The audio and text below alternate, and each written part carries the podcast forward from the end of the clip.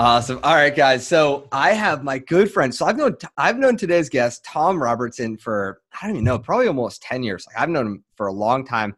And really, like, Tom's an amazing guy because he uh, he really came into my life at this time where I was getting involved with Training for Warriors, which is uh, who who Tom works for. And it was this time where I was starting a gym. And when you start a gym and you're a trainer, you very quickly realize that you might be really good at training people and very motivated, very excited, but uh, if you build it, they don't necessarily come. You got to actually get people in the door, and Tom was instrumental in actually helping to, to get people in. And so to give you guys some background, if you don't know Tom, uh, Tom is an amazing guy. He, he trains for the joy of training. He's not an athlete at the time or anymore, uh, and he didn't put this in his notes, but I can still deadlift more than him. Woohoo! Uh, but he's not training for competition. He's he's just loves training. He's motivated by his own improvement and really just strives every day to redefine his limits. And long story short, he's a gym addict, like you and I, like all of us. Uh, he's someone who just loves the gym, and he started coaching uh, in two thousand three, and, and he had gotten his degree in strength and conditioning, and uh, was fortunate enough to work with pro athletes in rugby and soccer, Uh, as well as high school and international athletes. So he had this very diverse uh, group of training or, of, of people he was training, and he was learning so much. Uh, but after a little while, he actually started to create uh, his own gym, his own brand. And so created this gym in two thousand nine. It was a strength and conditioning focused gym, uh, really being a specialist in that area uh, and managing a team of five trainers. But fast forward a little bit, uh, he goes and he, just like I did, did the Training for Warriors certification uh, in the U K. He's from Scotland. And then all of a sudden, just like I did, he really said, wow, Training for Warriors is onto something. I want to be a part of this. Quickly got his level two certification, almost the exact same track as me, except he did it way before I did. Uh, and really connected with that, that T F W mission and, and style. And so, uh, fast forward a little bit more, two thousand twelve, he closes his gym, transitions into online coaching with the aim of really building a social media following and creating digital products. And this is two thousand twelve. Like, talk about being ahead of your time. That's that's bonkers to me. Uh, it's amazing. But then in two thousand thirteen, he said, you know what? I'm actually going to start working with Martin. Uh, Martin needs some help with marketing and, and that sort of thing. And really from there, uh, the brand took off. I mean, that's when I found out about Martin Rooney. I found out about T F W. Uh, and since then, he's he's launched six online courses, which is quite a few. Uh, and on the side, this is not his full-time job, but on the side, he is geeking out about nutrition. He just did the Martin Nutrition certification. Uh, and he's built this Instagram following. I'm sure you've seen his memes that are so funny. They're a little bit, I mean, you can tell he definitely has opinions on things, and there's science. So if you get upset, that's your fault. Uh, you're getting educated and you're seeing some memes. Uh, and, and I love just the fact that, like, he's built this following um, to really be something where he's, he's a voice of reason, a voice of integrity, a voice of science, but he's delivering this very educational content in a way that's, uh, it's spicy. It's, it's, you know, you know what it's going to be like when you talk to him on a podcast. Because you're like, yeah, that's Tom. Like, when I first saw his memes, I was like, that is Tom. I know, yeah, he created that. He did not take that from anybody. It is him.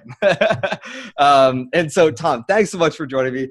Dude, I, I've been loving to watch your journey over these years. Um, but talk me through talk me through the journey from your eyes, right? So I have I have the synopsis. I have what I've seen. I have my thoughts on it, right? Um, well, what's the journey been like for you? Sure, man. Well, first of all, thanks for having me, Stan. And uh, belated happy birthday, I think, is in order. Thanks, buddy. I appreciate and, uh, it. Yeah, if anyone needs a translation for my accent at the end, they can uh, request that from you if there's anything that they don't understand. I'll get a transcription As the for first, you. Uh, the first, I'm proud to be the first Scotsman on the show. So, yeah, that's quite a long, uh, I guess I'm getting old, huh? That's quite a long uh, biography I've got going on there. But um, I think, where, where did you want to start around the transition point is what you kind of said? Yeah, let's let's talk through. I mean, like, so you you started this gym. Like, how did that go? Like, I would assume well, it was going so well, right? Interesting. Yeah, it was going well. The, the, so to go a little bit back further, that as part of the story, I was a freelance trainer in a health club, worked paying rent to be on the floor, um, and I, I was I started that right after I did my my degree and my certification, and became a personal trainer, just working freelance, paying rent.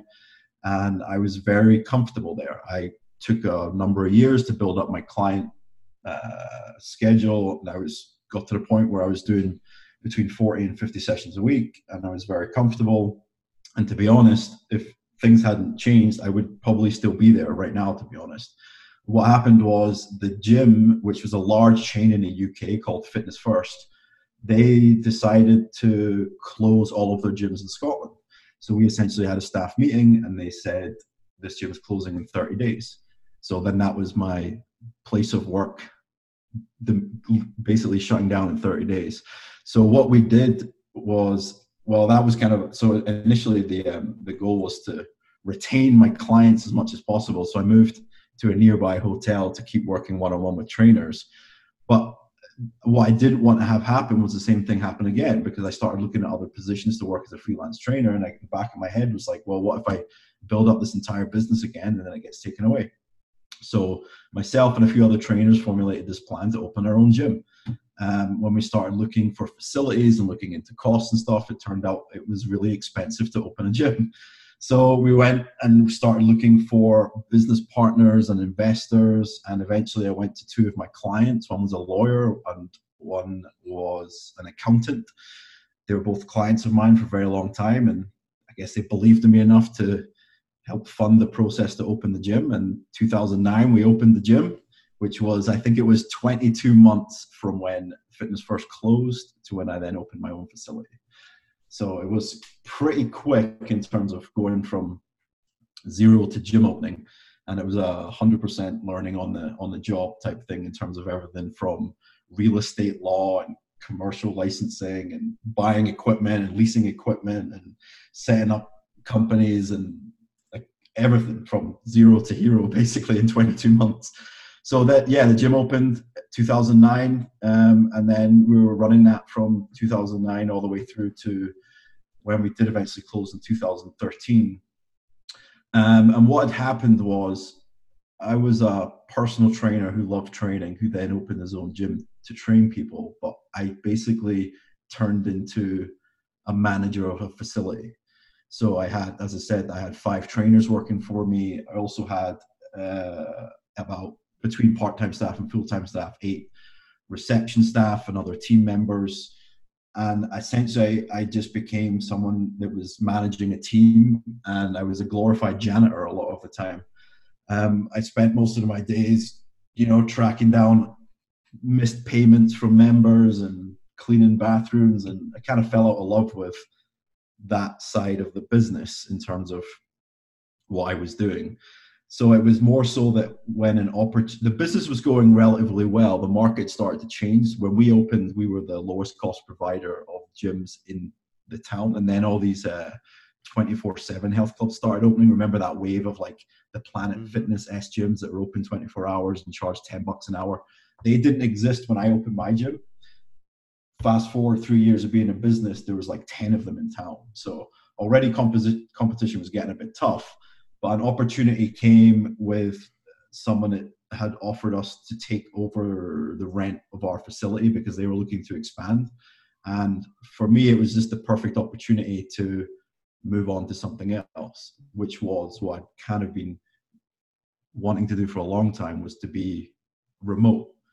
Obviously, having a gym, you're tied geographically to your place of work, unless you build it to, obviously you can build your gym to a place where you no longer have to run it anymore and have other people run it for you. But that was never my goal. My goal was to either be in the gym working with people. And then after a while, I, that my goal changed to wanting to be able to transition to being working online and being able to travel and whatnot. So that's when that transition came. We took advantage of the opportunity that presented us to allow us to essentially close the gym and move on. Uh, and then I started that transition two thousand, end of two thousand twelve into two thousand thirteen into working online. That's crazy. And and that was such an early time to do that. Uh, what what made you want to do that? Like, what did you see other people that were finding success? Because in two thousand twelve, there wasn't I, a lot. No. I don't remember it. Uh, there there was there was a, a some people. There was not so much. There was some people doing it for sure, and online coaching was starting it. There was a bunch of people big names in the industry you've probably heard of that are still relatively big names now that we're starting to transition from just being blogging content writers for that now starting to offer coaching online. But it was more what had happened with the gym is I had to learn about sales and marketing and online marketing to sell the gym. So then I kind of bumped into by accident all these people in the digital marketing space who were teaching online marketing and sales and product development and digital products and, you know, everything, all that type of stuff. And that kind of took my fancy and it became something I was very interested in. So to go back even further in terms of my original, why I became a personal trainer as well, is my original goal of becoming a personal trainer was I wanted to work on a cruise ship. I wanted to be a personal trainer. I wanted to work on a cruise ship so I could travel and do gym stuff and get paid. That was my goal. So I did my personal trainer qualification and then I applied to work on a cruise ship. I had the interview, went down for the interview, got offered the job. They said, there's just one thing missing. You need to do your exercise to music license. And I was like, wait, what? They were like, you need exercise to music license because as per contract, all of our personal trainers also have to take three classes per day. And I was like, how do you mean classes? Like step classes, aerobic classes, that type of class. I was like, I'm out. So I no longer wish to work on a cruise ship. I have to take Zumba. So I decided that you, was no longer. You just longer. Threw your spandex over the side and you said, I'm out. I was like, no, I don't want to do this. I don't want to work on a cruise ship anymore. But I was always a desire of mine to be able to work and travel. So that's why I eventually, when the opportunity came to go into the online and start investigating. So I started, att- when I, as part of my own education, I started attending, traveling from the U K to the U S to att- attend digital marketing events and conferences to learn for the gym. Initially, I was trying to learn about how to sell gym memberships online, how to do lead generation locally to get people into the gym, all that type of stuff. But by being at these courses, you start hearing these stories about, here's a guy making millions of dollars selling dog toys. And here's a guy making millions of dollars selling an online course. And here's a guy, and you're like, wow, this is intriguing. I could be doing all kinds of strange stuff with the internet.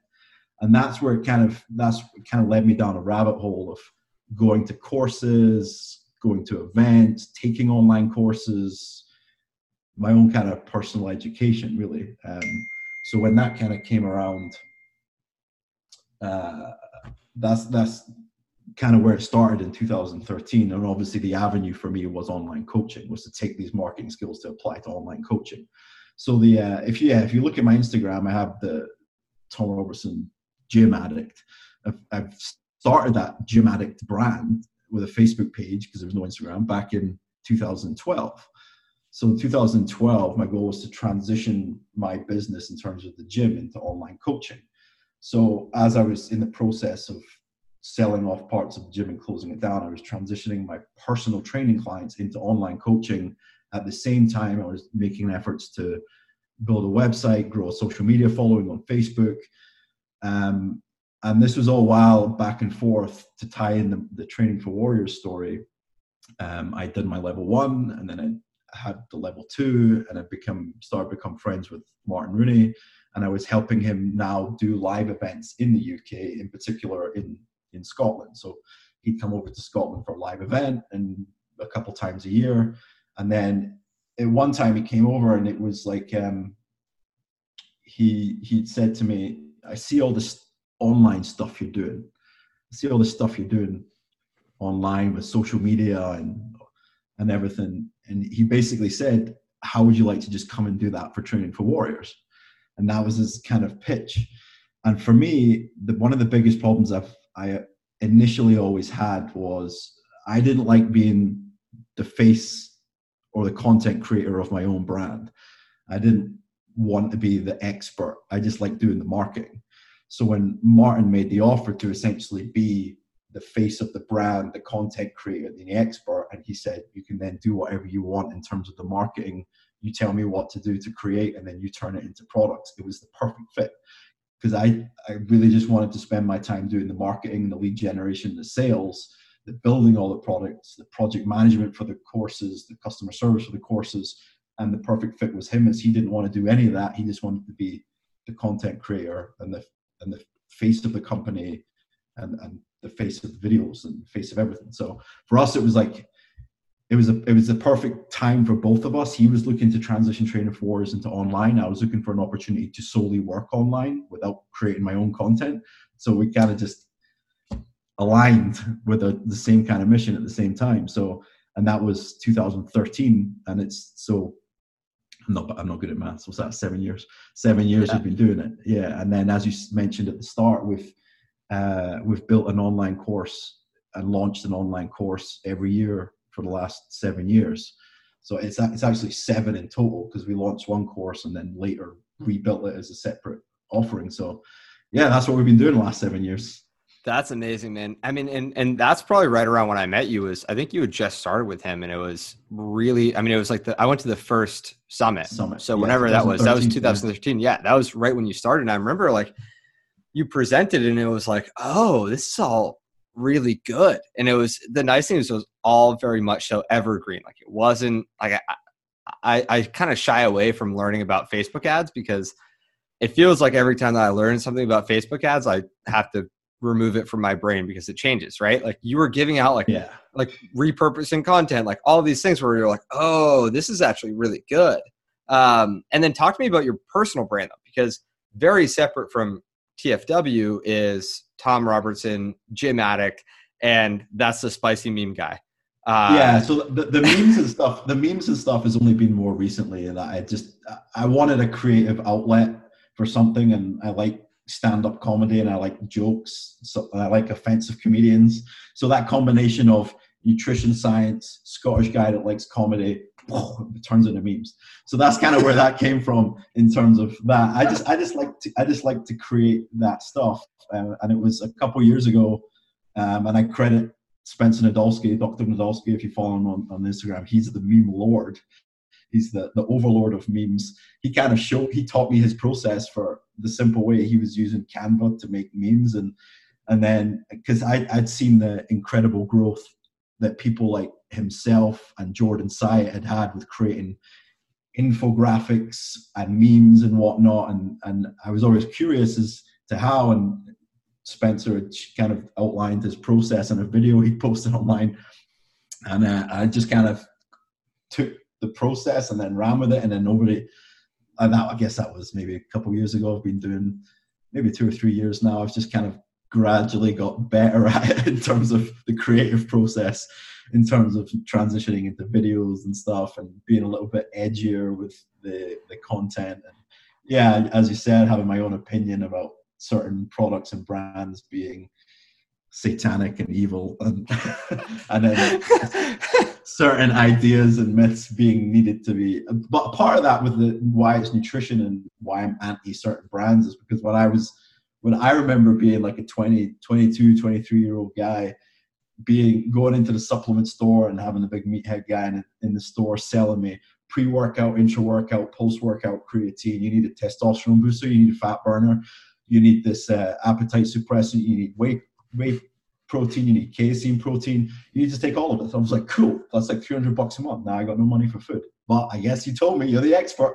So over years, I wasted so much money on supplements. I just feel like every time I see an advert for B C A is a piece of my, like, I feel money being drained from my wallet, and I feel my soul being crushed. So I just feel I need to like speak up against the atrocities of these companies.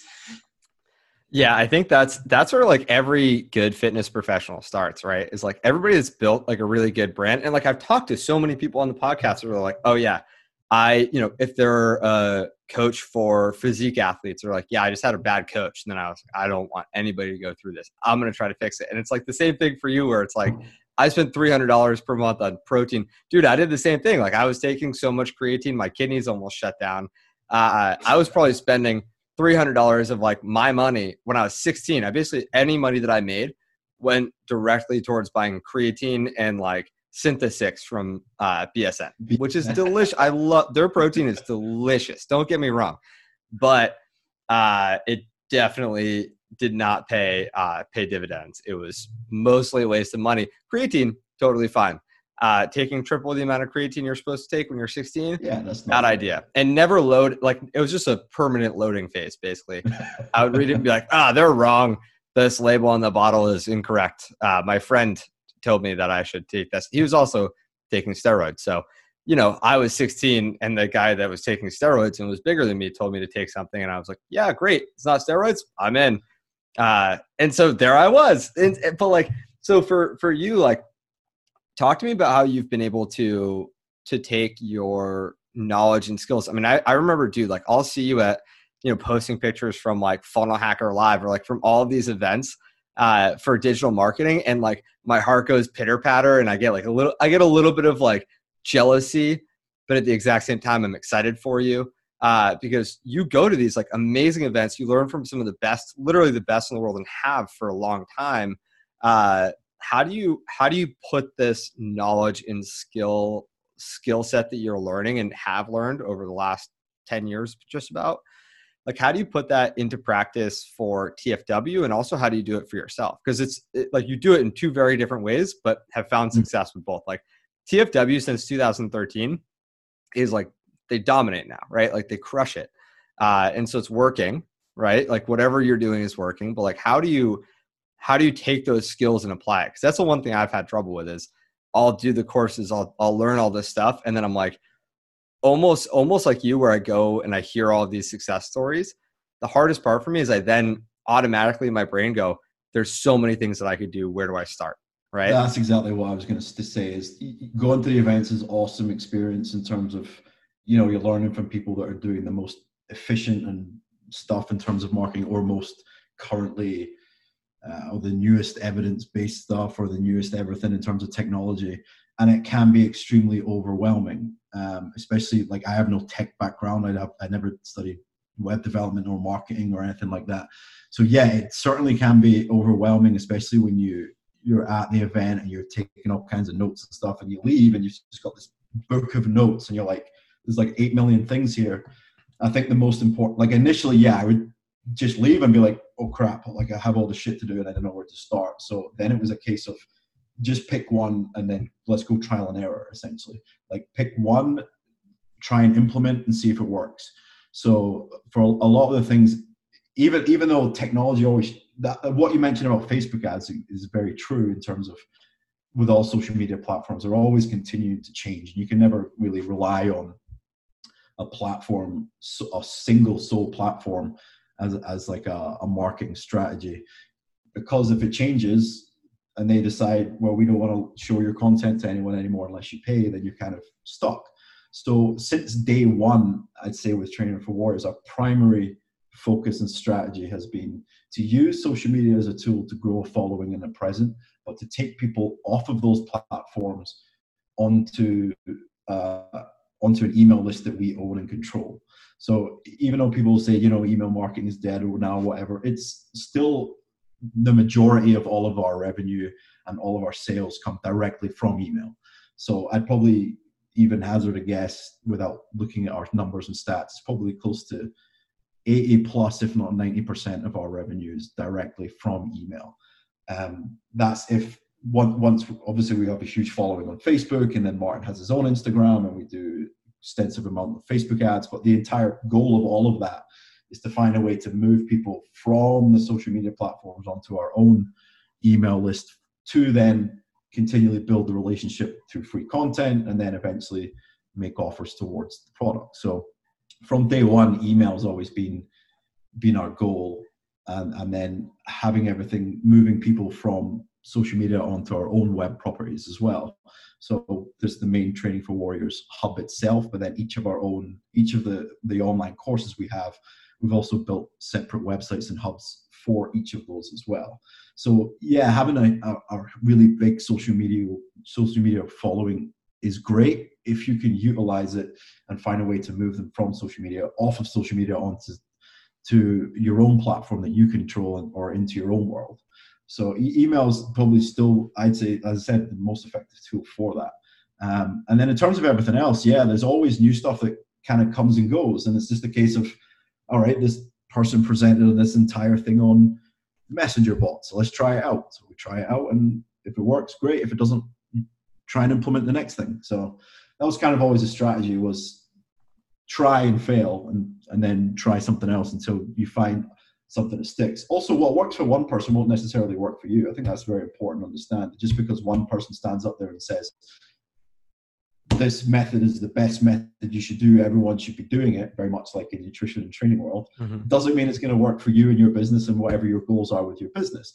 So there's there's all kinds of different strategies and tactics for growing an online business in all, in all kinds of different avenues. So it's just a case of finding something that you want to try and might align with what you want to do and something you enjoy doing and trying it out. And then if it sticks, run with it. And then try something else. That's kind of the kind of my see if see if it breaks, and if it doesn't break, great philosophy. Yeah, I mean, I think that's that's great. But like the the big thing too is, have you read uh, Traffic Secrets yet by uh, by Russell Brunson?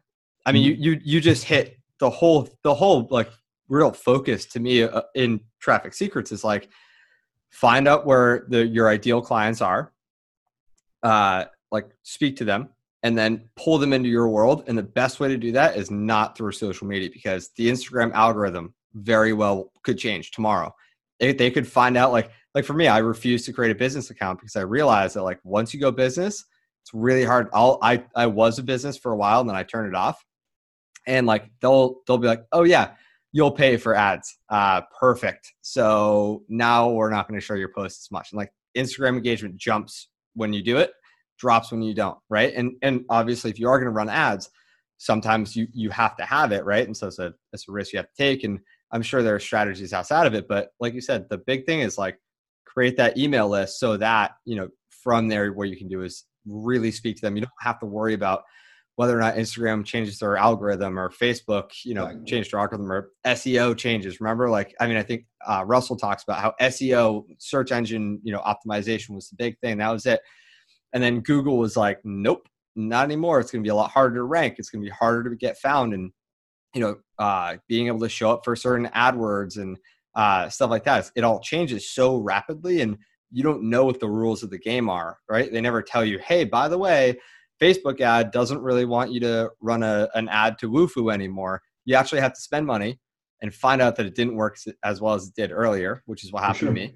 Um, and so I think the cool thing is like when you own the email list, it does not matter. You have them, you can send them whenever you want, and you're perfect, right? Like that's, that's a big, a big thing that people forget. It's like remove the platforms, remove all of the variables you can't control, and you can control yeah. the email list. So focus there. one hundred percent. The other thing with social media is there's so much noise as well. No, nobody goes on social media. Well, other than me, because I'm weird. Nobody goes on social media to specifically look at ads. Nobody goes on. If your ads is, is people being interrupted, their cat videos and memes, nobody goes on there to be like, oh, great, here's an ad from someone trying to sell me a fat loss product.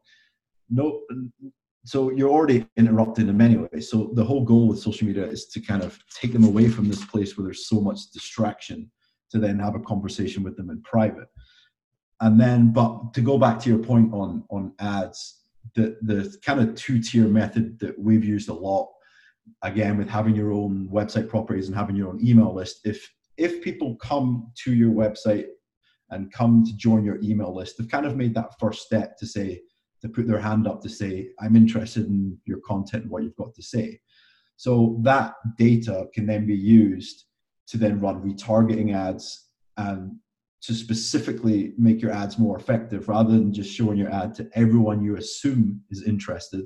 If you run your ad specifically to the people who have already made the effort to say they are somewhat interested, it can make your ad spend significantly more efficient, rather than just showing, just kind of blindsiding everyone with your ad. If people coming to your email list, you can create an audience based on the people on your, your email list and create audiences based on people that visited your website to then say, essentially what you're saying is, hey, you said you're interested in this stuff. How about some more free stuff? Or people that have joined your email list for free content, you can then retarget them and say, hey, you, you joined their email list to learn about X, Y, and Z. Well, here's a full course on X, Y, and Z, or here's something related to X, Y, and Z you might also enjoy. So that kind of circular approach, rather than just like cold traffic everyone, the first move is to get them to make that first kind of little commitment to say, yeah, I'm interested in what you've got to say. That way you can make your kind of ad spend a lot more effective as well.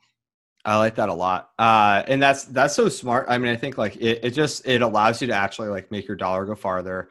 Uh, because, you know, most people, if they are going to run a Facebook ad, it's, it's done literally. They're like, okay, this is like, you know, I only really can spend this much. Like you're just getting started. You don't have a ton to throw at those, at those ads. So how do you use that, that, what, all of the stuff that you've learned how to use it for your personal brand, because that's your, I think the the link in your Instagram bio is the T F W um, like a landing page for that, yeah, right? So, yeah, typically. So uh, at the moment, typically it's a, it's a landing page for a free video course, which teaches people about the T F W product. So it's the same thing. Uh, it's a landing page that opt in to get the free courses, nineteen videos in total, which is like a whole bunch of sample content from all of our courses. So it's more of like an educational response to be like, this is everything we're, we're offered here. Learn about it for free. If you're interested, great. So I put that link in, in the bio there. Whereas my following, I'd say, I'd say there's a lot of trainers and coaches who might be interested in T F W products for sure, in terms of their, all my following. I just, The, the reason I have a link there is because, as you said, I've like almost by accident kind of grown a following of people. So I, to, to utilize it, I put the, to the T F W link there to whatever we currently have promoted in my link, because I don't have anything else to personally sell anyone. Right. So other than I could be like, because yeah, this is the other thing as well. I bought like the domain for Gym Addict in like two thousand twelve, and I've successfully managed to not do anything with it for like eight years. So I don't have anything, I don't have anything to sell myself. So what, what that's kind of what's different with my own page and my own brand is that I'm just, it's very, it is a very personal brand, and that it's just, I post whatever I like and whatever I want without any kind of direction, because it's, I have nothing to sell anyone. And then, I mean, a bunch of times people will D M me and be like, hey, do you do online coaching, or do you do this? Or, and I'm like, no, I don't anymore. So, I mean, I, at some point, I'll probably decide to maybe go back into online coaching when I have more time, or if I decide there's another avenue I want to take up, or if I decide I want to like uh, create a product or something. In the moment, yeah, it's just I, I promote the T F W because it's obviously beneficial to me in the long run.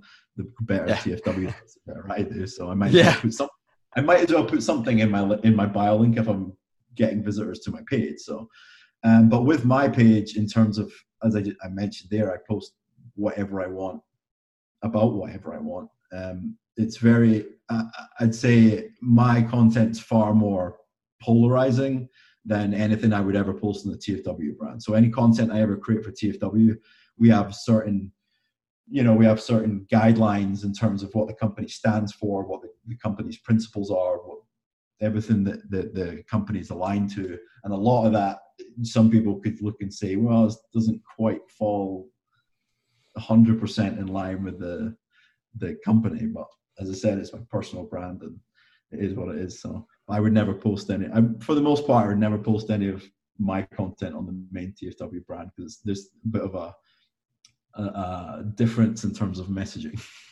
Yeah, I, I feel like when I uh, when I first met Martin, I didn't think, he's Scottish, he likes offensive comedy, and uh, posting about his uh, his recent learnings in nutrition as memes on the internet. Uh, yeah. So yeah, I mean, like that, and that makes perfect sense, right? Like, and I think that's that's a, a struggle that I think a lot of people have, and even myself, where it's like, okay, you know, I maybe work for a company or whatever, and I have my own voice, and and the brand has its own voice. They're aligned probably on the the fundamentals of like why we're doing it. The way that we Correct. do that is slightly different. And I think, uh, I mean, kudos, kudos to T F W and, and Martin for being like, yeah, dude, like have your voice. That's a good thing. And, you know, once again, like you said, it's, there's a lot of coaches and trainers that follow you. And so it's, it's almost good for them to say, all right, like, uh, if he trusts this brand, then I, I should too. Right. Um, and, and so talk about I, the, like, yeah, I think if, Go ahead, go ahead. Well, what I was going to say was, um, yeah, if for, if for anyone that is trying, that doesn't have like, that doesn't work for a company that is trying to build a personal brand, I think it is important to actually speak in your own voice. If you try to copy someone else, or you try to be the same as someone else, like I said, I took a lot of direction from other people in terms of creating similar content, but I do it in my, a very specific way myself. I don't just take other people's content and just post it as my own. Um, so having your own voice is very is is important, because what'll happen is, regardless of what you believe in, I mean, we can always argue about what's correct or not correct or scientifically accurate. It's kind of irrelevant, because whatever you believe in, if you post about what you believe in and what you stand behind, then you will attract other people that believe that, and that's your ideal audience. And then obviously you're gonna repel people that think the opposite, but those people are never going to be your customers anyway. So it's very important to, you know, post what you believe in and post in your own voice and, and say what, what you want to say, because all it will do is, is, is attract people that think the same. And I, I, I've certainly noticed that in terms of most of the content that I post, the, the people that share it are other people that are posting kind of similar stuff on their own pages.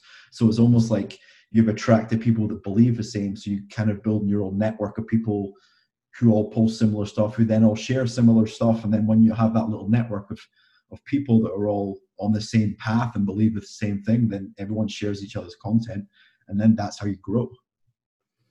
Yeah, I, I think that's huge. And like, and, and that's one of the struggles that I think a lot of people have, is trying to do one of two things, either be everything to everyone. And I, I think like when you post, like you're, you are speaking in a very like gen pop way, right? Like there are people where, you know, maybe they, they specifically work with bodybuilders, powerlifters, a, a specific, like very act, like actually sport specific thing, um, where, yeah, they should have content that's focused on that. Or I, I think people, cause like your stuff, anybody could read it, they would understand it, they would get it. Um, and so it's gen pop could understand it for the, mo- for the most part. Right. Or uh, somebody like myself who has really done, done a lot of researching and nutrition and stuff like that can see it and think it's maybe even funnier. Um, But I think the other side that I see a lot of is people where, and this is, I like talk, I've talked about this a few times. This is my biggest pet peeve, is like when there's like the forty year old guy or twenty-five year old, let's actually, let's make it worse. The twenty year old kid. And he's like, I help busy stay at home moms lose twenty pounds without cutting out carbs. And you're like, cool. You will never be a stay at home mom. Like you do not understand what it's like to be them. You can't speak to them. I'm sorry. You can run a million focus groups. You do not know what it is like to be a stay-at-home mom. You do not know what it's like to look and be like, I made you. You lived inside of me for nine months, and now I am around you all the time. You will never, ever know that. You could ask them a million questions, right? But I think people forget, like, the, the hardest part is having your own voice and having things you stand for. But from there, like, almost letting that create the group, create the ideal client, create that person that you want by just simply speaking the truth, your truth, right? That will find the ideal people for you. And they might never ever fit into that demographic that you thought. You might put that stuff out and yeah, it's the stay-at-home moms. Sick. Congratulations. You might put that stuff out and it is not. It is a, a person who is, you know, a former fitness professional that got into sales and is now uh, just trying to stay in shape because they're experiencing a new, a new lifestyle, right? Like you might be amazed by the people that follow you. Right. Uh, and I think that's huge. Like how, how did you find that voice? Did you, did you ever try things and then realize, you know what, I'm just gonna be myself? Or were you like, I'm Scottish. I like offensive comedy. I'm doing it. I'm going nah, for it. Sure. I'm gonna put myself out there. My Instagram started the same as like everyone's Instagram started. It used to be pictures of food. And it used to be like travel photos when I was on vacation. And then now and again, I would share like some fitness stuff like that. That's how it started. Like if I scroll all the way back, it's like, oh, look, I'm on vacation and I'm eating sushi. That's basically what my Instagram was. And then uh, when I kind of started, you, you know, you start, you might make a post that does really well. And you're like, you, because it's on something that's more specific about content, then it gets shared a bunch. And you're like, huh. So what's interesting was when I look at that, I'm like, when even now, like if I post a selfie or I post anything about my own training or videos of me deadlifting or whatever, nobody shares that stuff. There's no reason to, because that's that's me, like me creating content about me. Nobody cares about me. People care about themselves. So when you start creating content for other people to help other people to solve specific problems or to make them laugh or something like that, they be, now it becomes shareable content. If you keep posting pictures of yourself and about you and your stuff and everything's about you, then that's not, that's a very internal way of of trying to grow grow a page. It's not, it's a very personal way. But then when I transitioned to, all right, let me write some content that might help someone, you started getting shared more. So that's when I kind of started transitioning my own personal page into an information page about fitness and stuff. So I started it with about, you know, I'd write tips on deadlifting and strength training and building muscle initially. And that started to grow my page, but it's not until I transitioned kind of more into the nutrition world, because nutrition is so polarizing and stuff started to get shared more and more and more. Uh, and in terms of what you said kind of earlier about speaking to someone, yeah, I kind of do have an avatar in terms of like a specific person I'm talking to, in that they're this, the, the personal training clients I used to have. So when I was a personal trainer, the same questions always came up, came up over and over again about, and it's all the basic stuff in terms of, should I eat carbs? Should I eat carbs before I train? Should I eat after six o'clock at night? What about intermittent fasting? Hey, I'm going to try keto. How much protein do I need to take? Is protein going to kill my kidneys? What about caffeine? How much caffeine take should, should, I, should I take? It's just the same stuff over and over again. So when I started thinking about the questions my clients asked me when I was training them, and then just turned that into content, it now became useful content for more people than just me. Now, other people would be, hey, this is interesting content, it's useful. Now you start to see your content starts to get shared more. So now when I'm creating content, I, yeah, I either think about the ex, the clients I used to train, or more specifically, I have three younger brothers and they ask me all the same stupid questions. So whenever they, they're like, hey, man, I'm getting fat. And I'm like, well, how much booze are you drinking over the weekend? They're like, a lot. I'm like, well, there you go. Maybe don't drink so much booze over the weekend. They're like, all right, thanks. So that's kind of my process now, is I create kind of content to be like, what, what questions are my brothers who have zero background in fitness going to ask, which I can help them with? And then in terms of level of offensiveness, I think, how far can I push it before my mom gets mad? So if, if I can post something and my parents don't like, be like, Tom, you should take that down, then I, I, that's kind of the, the line I can get to. So in terms of offensiveness, well, I did well, I did once do like a a, a, a nude selfie with my ass out, which was not particularly, was was kind of frowned upon by a few people. So that's kind I of shared my it. Yeah, probably. I saved it. So I have a screenshot if anybody wants it. It's the background on my phone. yeah, it's a sweet, a sweet uh, and then, I mean, dude, you deadlift a lot. It's fine. Um, and, and then, and then, like, talk to me though. Like, so one of the things that I think you you have become an expert in is the repurposing of content. Both personally, you do a great job with uh, taking those questions that people ask, uh, but also like with sharing, you know, Spencer's post or you know somebody's post that kind of fits well with your brand. Maybe you share it to your story, share, share it to your post. And then even more so with like Martin Rooney and T F W, like the way that you, you guys are, are repurposing content. Like I would, I mean, no joke. I'm pretty sure this is accurate and tell me if I'm wrong, but I remember like going to Perform Better and in Boston, seeing Martin present. And then like a couple of days later getting an email and I'm like, dude, I'm pretty sure he like told that story very recently, right? Like there's, there's this like level of like consistency with the content where it's pretty much all the, like it, there's a lot of like similarities. Maybe they're like a post that turns into a video that turns into an email, or a presentation that he gives that turns into part of a course. You know, it was, it was very cool to see like there's so much repurposing that's very subtle to this. Not like, you know, like, I mean, I've seen stuff where like I read somebody's book and then I read a blog and I'm like, oh, that's a chapter. I could actually just read your blo- your blog and you're just going to drip me the content from your entire book. So like, I'm just going to read the blog. Right. Um, and so you, like you guys did a great job launching his book, launching all this stuff. There's like all these repurposed content. That's amazing. Then you use it almost similarly on a lower scale with repurposing, you know, somebody else posts something and you're like, this is funny, I'm going to share this. Right. Like, How do you how do you think about content repurposing? Because that's something where people really don't do it, and there's so much stuff that they have that they could easily repurpose that they don't. Um, so talk talk to me yeah. about that. Sure. Okay. So I'll, th- there's quite a lot to break down on this. So let me start with everything we do at Training for Warriors. So first of all, when people come to think about creating content, they can become very overwhelmed with the process. Um, so what we do at Training for Warriors, or Martin is the content creator, essentially. He will write essentially uh, a very long email. If you're, if you're on the Training for Warriors email list, our emails are long, like sometimes a thousand plus, two thousand long words. They're stories. He writes these really long emails that go out.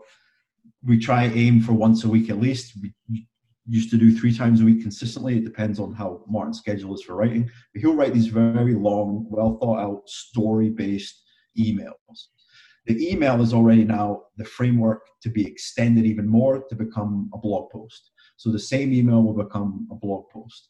That blog post will then be broken down into chunks to be multiple uh, social media posts that we use across Facebook, across um, Instagram. We even use the post direct to LinkedIn articles.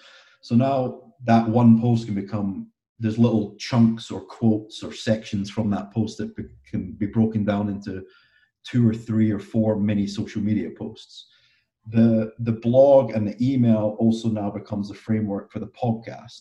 So the Training for Warriors podcast, we're over one hundred episodes, and a lot of them are Martin telling the story, but then on the podcast, he can go into the minutiae of the detail, and you can hear his enthusiasm, and you can get the feel for the story a lot more.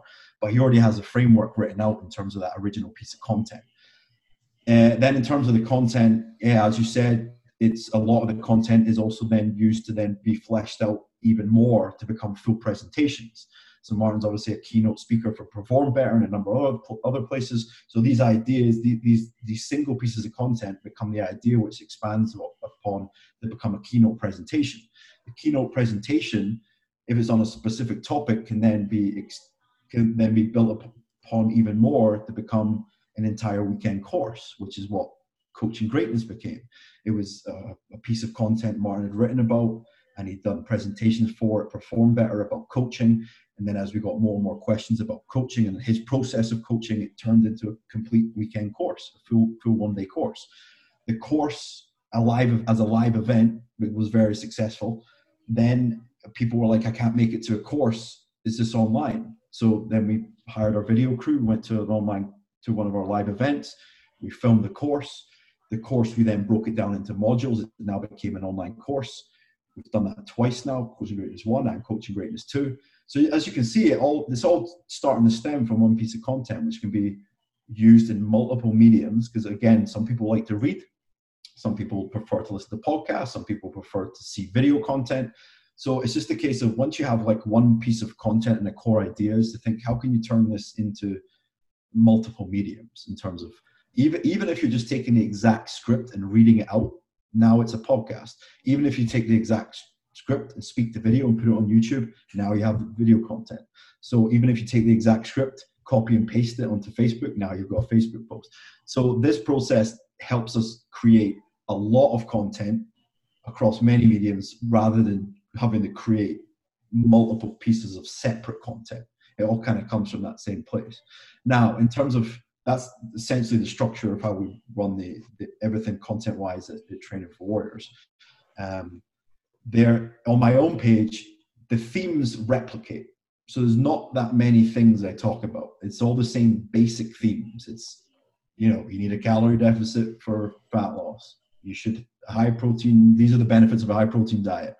Um, these are the fad diets you should avoid, restrictive diet and all this stuff. So it's kind of the same themes over and over again. What I do with my page is then I change the presentation, whether it's a, like an infographic type science-based image, or it's a, a meme-based image, or it's a meme-based video. Many times, once I've, so, so for me, the, the most work is writing a caption. So before I used to just make the image and post it without a caption, and I get a bunch of questions about, or not so much question, I get a bunch of people calling me out, being like, yeah, you can't say that, there's no evidence for that. So then what happened over time is my caption started getting longer, longer, longer, and I'd spend more time writing the caption and providing citations on an Instagram post, which is ridiculous to say out loud. But yeah, I'm, I'm making memes and I'm writing an, a, a caption to explain the whatever it is I'm talking about, high protein diets, and then I'm putting citations in the comments or whatever. So now I'm starting to max out my characters on Instagram, and I'm writing these long captions, and I'll have either a, an image meme or an infographic type post or a video meme. And then what I've done many, many times is just repost the caption with a different image or meme. Very simple way to repurpose your own content. I've spent all this time writing this this caption, which explains everything very well, and I'm super proud of it, but I know no one ever reads it. And this is a big thing people need to take on the head, is just because you're putting content out there doesn't mean anyone's seeing it. So especially, as I said before, about how busy social media is and how fast the timeline goes. And, you know, you post something today, within a couple hours, it's gone from the feed. So reposting your own content in slightly different formats is a very easy way to, to consistently have the same message, but then also create more content for the same piece of information. And then, yeah, to go back to the, the point you said about resharing, yes, you can get to the point where, you know, you either run out of ideas, or you don't have the energy, or you just can't be bothered creating something that day. So what I'll do is just exactly align myself with these other people in the industry who are saying the same things I'm saying, and I'll just directly reshare their content. This is also a very good way for networking in terms of building your network and meeting people and across social media. Because then what happens is, if you actually leave your house and leave your computer and you go to these live events, obviously not right now in the current pan- pandemic, stay at home, wash your hands. After all this pandemia uh, sorts itself out, the, the biggest thing I did in terms of building my own personal network and my own personal connections was going to live events. It was going to these marketing events, it was going to fitness events. Even if, you know, it's not so much for the content itself, it's for the people that are in the room. So that's, to go all the way back, is how I initially met Martin in the first place. The first time, before there was even a level one certification, the Training for Warriors course was a two-day speed and strength training seminar. And he was doing one in London, and I went to the course in London, and I took the two-day seminar, and that was the first time I met Martin. And then that course had been... Um, then essentially remolded into the original Training for One uh, level one certification, which, so this was like, uh, man, this is like June two thousand eleven or something in London was when I first met Martin. And then I saw he then, after that event, I saw he'd posted, he was doing the first ever Training for Warriors level one certification outside of the U S in Rome in October. That year I went to October. Again, I went to, I went to the event, hung out with Martin. We we started to build like more than just a connection. We started to build like a friendship. And then, as I said, I then hosted events. So that's how we started, was actually meeting in person. So a lot of people will teach you about building an online network and building connections and how to do email introductions and slide into people's D Ms and reshare people's. Nothing will ever replace face-to-face contact, contact, in my opinion. Until you actually go out, meet someone, have tacos and a beer, and talk about random shit not related to fitness. That's the number one thing you can do to build your network, one hundred percent. No, that's how I met everyone I've ever met in the industry. Absolutely, man. And and I think like, and I'm sure it also helps, like if you go and you meet Spencer, right? Spencer Nadolsky. And you've, you've already shared a bunch of his You've shit. already shared his stuff. You've maybe talked a few times in the comments. Like you already have exactly. like an associate an level, right? Exactly. And then it, it's easy to break the ice. You're like, oh, dude, you're Spencer. Correct. I'm one hundred percent. I'm Tom Robertson, the Gym Addict. Oh, sick. You know, like that's that's amazing. Uh, I, I love that. And then, uh, you know, I think that's one thing that I've seen you do very well is use your network and build this network where, you know, I'm seeing Spencer repost your memes, which because he is the meme god, right? Yeah. That's got to be very uh, reassuring for you. You're like, that was a good one.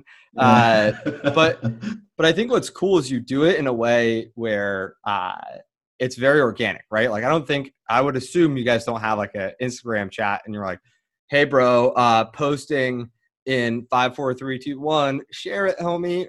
Make sure you comment. Or, you know, I don't, I don't think I ever see you like tag a bunch of people in these posts. Like, or I might be taking offense if you do say you tag people in every post and I'm not tagged. It's cool. No. Um, yeah, I'm going to post funny. a meme today and you're not in it, homie. No, it's, you're, you're one hundred percent right. There's no, um, we don't have an agreement or like any type of like, hey, you share my shit, I'll share your shit type thing. It's um, uh, it's just organic. Like I, if I see a post of uh, Spencer that I like, I'll share it. If he sees a post of mine, he shares it. It's the same with with anyone else. But it's funny you said about the uh, Instagram chat. I did. I was a member of one of those things once, and it was a disaster because what happens is you have all these different people that are sharing completely different information, and basically, like everyone was just it was all conflicting. So it would be like this person sharing your content, and it aligns with nothing else on their page. And then in that case, there is some some kind of reciprocal expectation. Like, oh, I shared like your stuff and I commented on your stuff. So I expect you to do the same to mine. And it got to the point where like people were posting so much crap. I was like, I can't comment on this without saying something negative. So I was like, I'm out. This is, this is stupid. Um, I mean, arguments in the comment section are good for engagement. So, you know, massive, maybe, yeah. uh, I mean, yeah, that that's amazing. Then, and then I think what's cool too, is like the way that, uh, you know, you've, you've done a really good job with like T F W and, uh, you know, being able to create these, uh, these promotions and stuff like that. I know you guys are doing like the Memorial Day weekend, uh, right. sale. Like there's a lot of strategic growth, um, whether there are things that people are going to be sending to their friends, or there are things where it's like, you've almost, I, I like this quote from Russell Brunson. He brought him, I don't know if you got it from somebody else or how, how he got it, but it's like the concept of digging the well before you're thirsty. Like, like T F W is this amazing group of coaches. They're in, really indoctrinated in the philosophy of coaching and like just the importance of a coach. And that was really what drew me to the brand. And all of a sudden, the people who are T F W affiliates or who have been affiliated with the brand, like for me, I'm still a huge uh, like fan of T F W. I'm not affiliated with them anymore, but like they changed my life. And mm-hmm. and the way that they think about coaching resonates with me at like a human, human level, like super deep. Like it is the core of my being is a lot of what T F W believes in.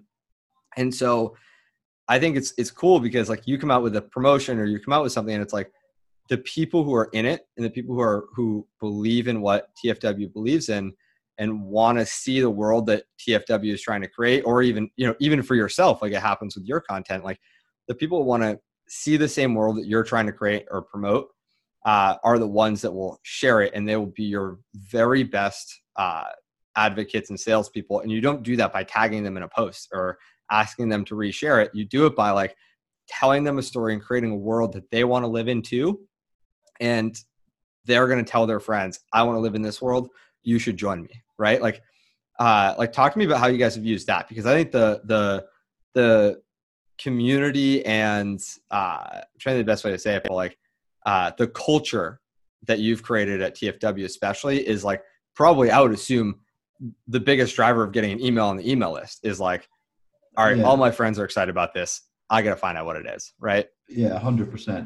Culture is the word that we use at Training for Warriors. So like Martin has this bit where he talks about when people call us a cult and they'd be like, yeah, we're a culture.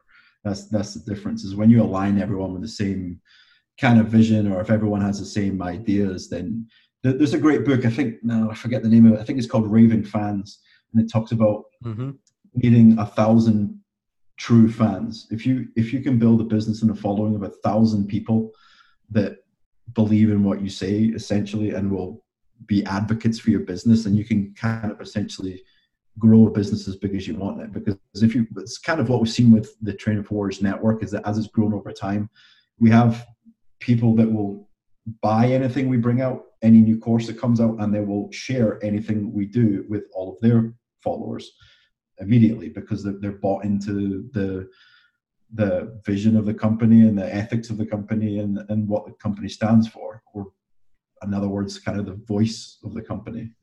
So yeah, certainly that comes back to um, being true to, to yourself and knowing what you stand for, and, and, and creating whatever content or message that aligns with that, um because as I said before, that's going to attract the people that believe the same thing, and and they become the, the biggest advocates for anything you want to say or do or sell. I love that, man. Uh and how have you used that for uh for the Memorial Day stuff? Because I know so, so like, that's the, been really the, cool yeah so the Memorial, we're running at the moment a Memorial Day contest, and it's the, the strategy behind of it is is lead generation. So we're running a contest to give away um so Martin's new book, Coach the Coach, came out on uh audiobook, uh so we're giving away five copies of the the audiobook plus lifetime access to Coaching Greatness one, Coaching Greatness two, and Presenting Greatness. So it's like almost two thousand dollars in value. So what we do on the front end is we run a contest to give away these prizes. Um, and we, so it's free to enter, you enter. And then what happens is the viral nature of the contest is when you share the contest on Facebook, when you follow it, T F W and Martin on Instagram, when you share the your contest link on to your WhatsApp friends or into Facebook Messenger, you get more entries into the contest. So that the not only are people entering the contest to win for themselves, but then by sharing it more, they then have more entries and more chances to win the contest. The more people that share it, and then we get more entries into the contest. So as a lead generation tool, it's, it's a very great way to build a very specific set of, of emails of people that want to win the products we have, or are at least interested in the products we have, because I'm not going to enter a contest to win any Herbalife products. I have zero interest in taking Herbalife products. But if people enter a contest, yeah, you make the assumption they're interested in consuming the products that they can win. So we run the contest until Monday, June the first, and then from June the first, we will then pick the winners. Uh, and then essentially the, the what we call is, I mean, the uh, the backside of the, the promotion is to then open our Memorial Day sale, which is now a week past Memorial Day. So it's like the start of summer sale or June promotion, which will be specifically for those products. So now there's con some continuity between the offer we've made for the, for the contest to get the email, and then it's directly related to the offer we make as a sale. So rather than being like, here, win this prize X Y Z, why don't you buy A B C, where there's no continuity, we're saying, look at these prizes to win, we're going to give away X Y Z. Oh, you didn't win, no worries, here's a discount or special promotion on X Y Z. And that's essentially the, what we're running at the moment with that sale. So yeah, so it's, it's again, it's to have, to go back to what I said about the strategy of marketing, our goal is with this is to use social media as a tool to, to get people to enter the contest um, uh, for something they're, they're interested in winning. And if they don't win, we're going to say, um, if you're still interested in this product, here's a very tasty discount for you.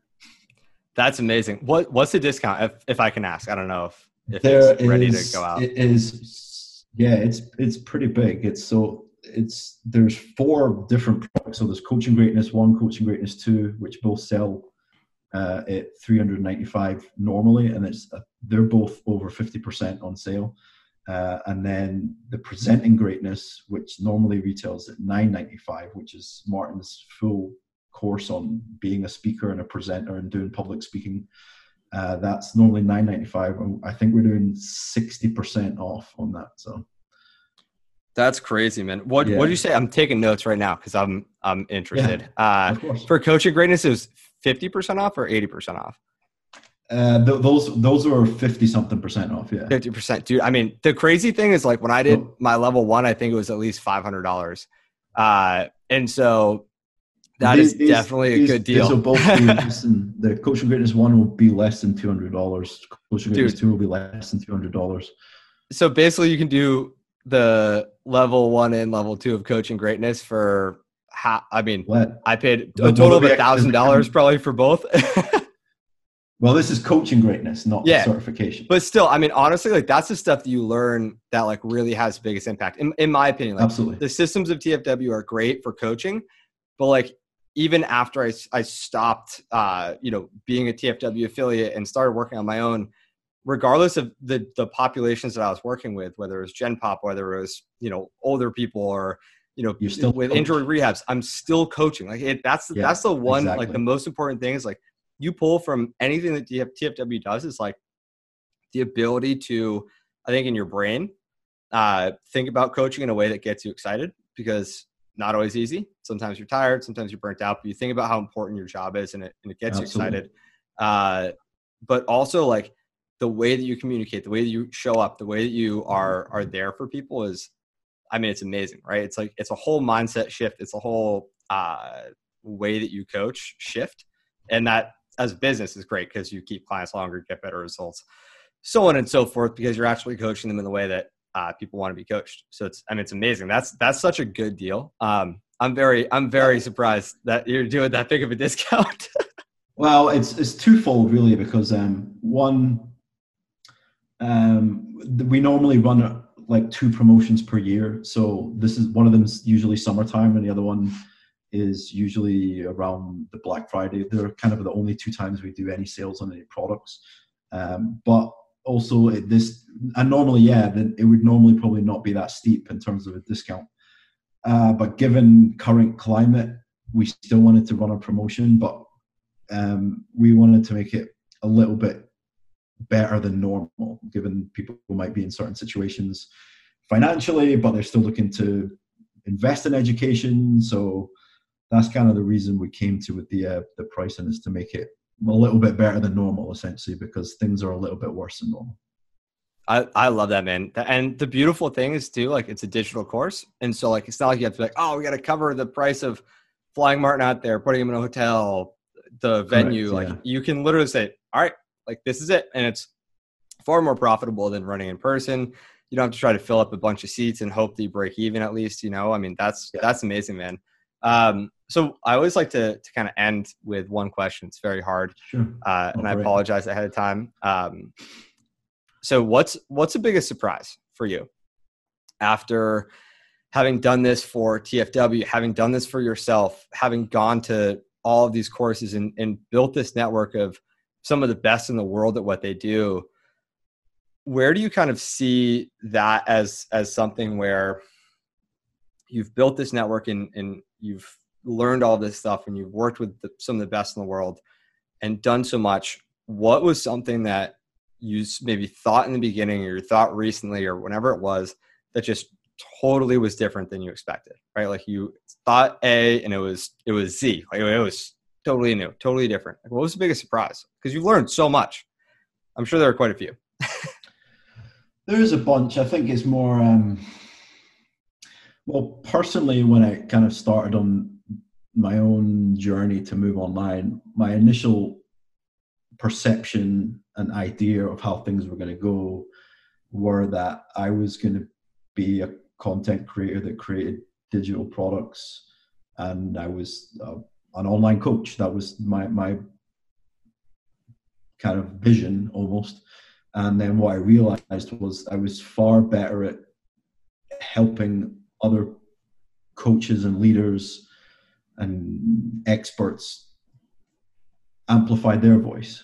Like, so not that I don't consider myself a bad coach or I wouldn't go back to coaching or anything, but I found, I, I think the biggest surprise is I just, I prefer being behind the scenes in terms of the um, management and the the back end of uh, of everything, rather than um, being necessarily the um, the face of production. And I found that In ter- especially in terms of the T F W network, because obviously when you were involved, you would have known that I was kind of the point guy when people asked about marketing and social media and stuff.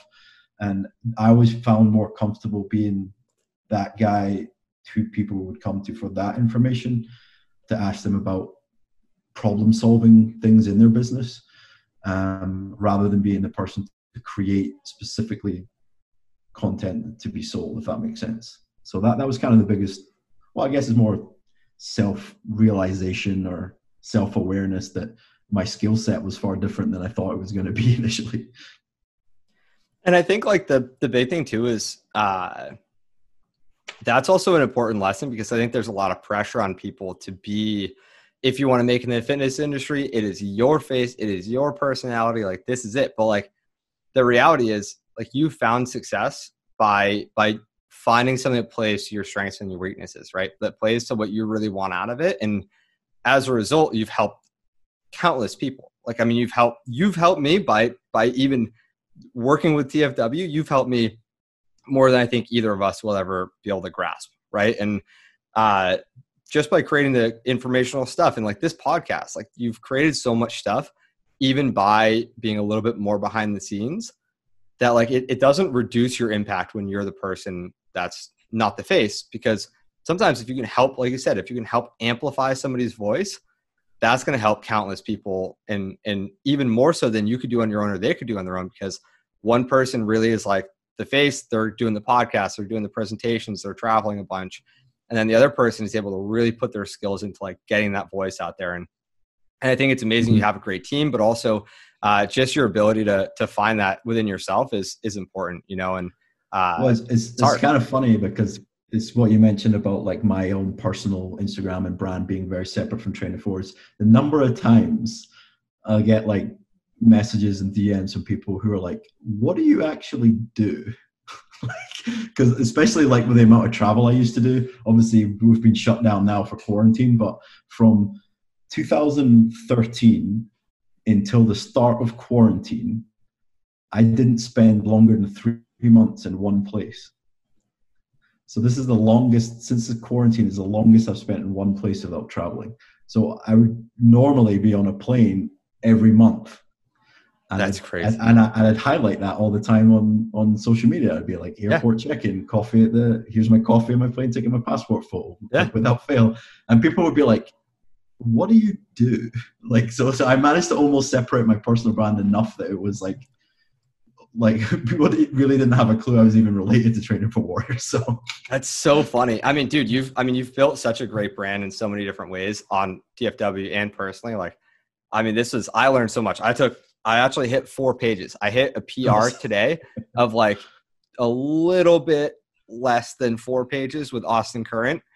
And today right. I just hit, I just hit four. So uh, yeah, I hit a P R for notes in two in one day. It's pretty exciting. And this is your dissertation. This is beautiful.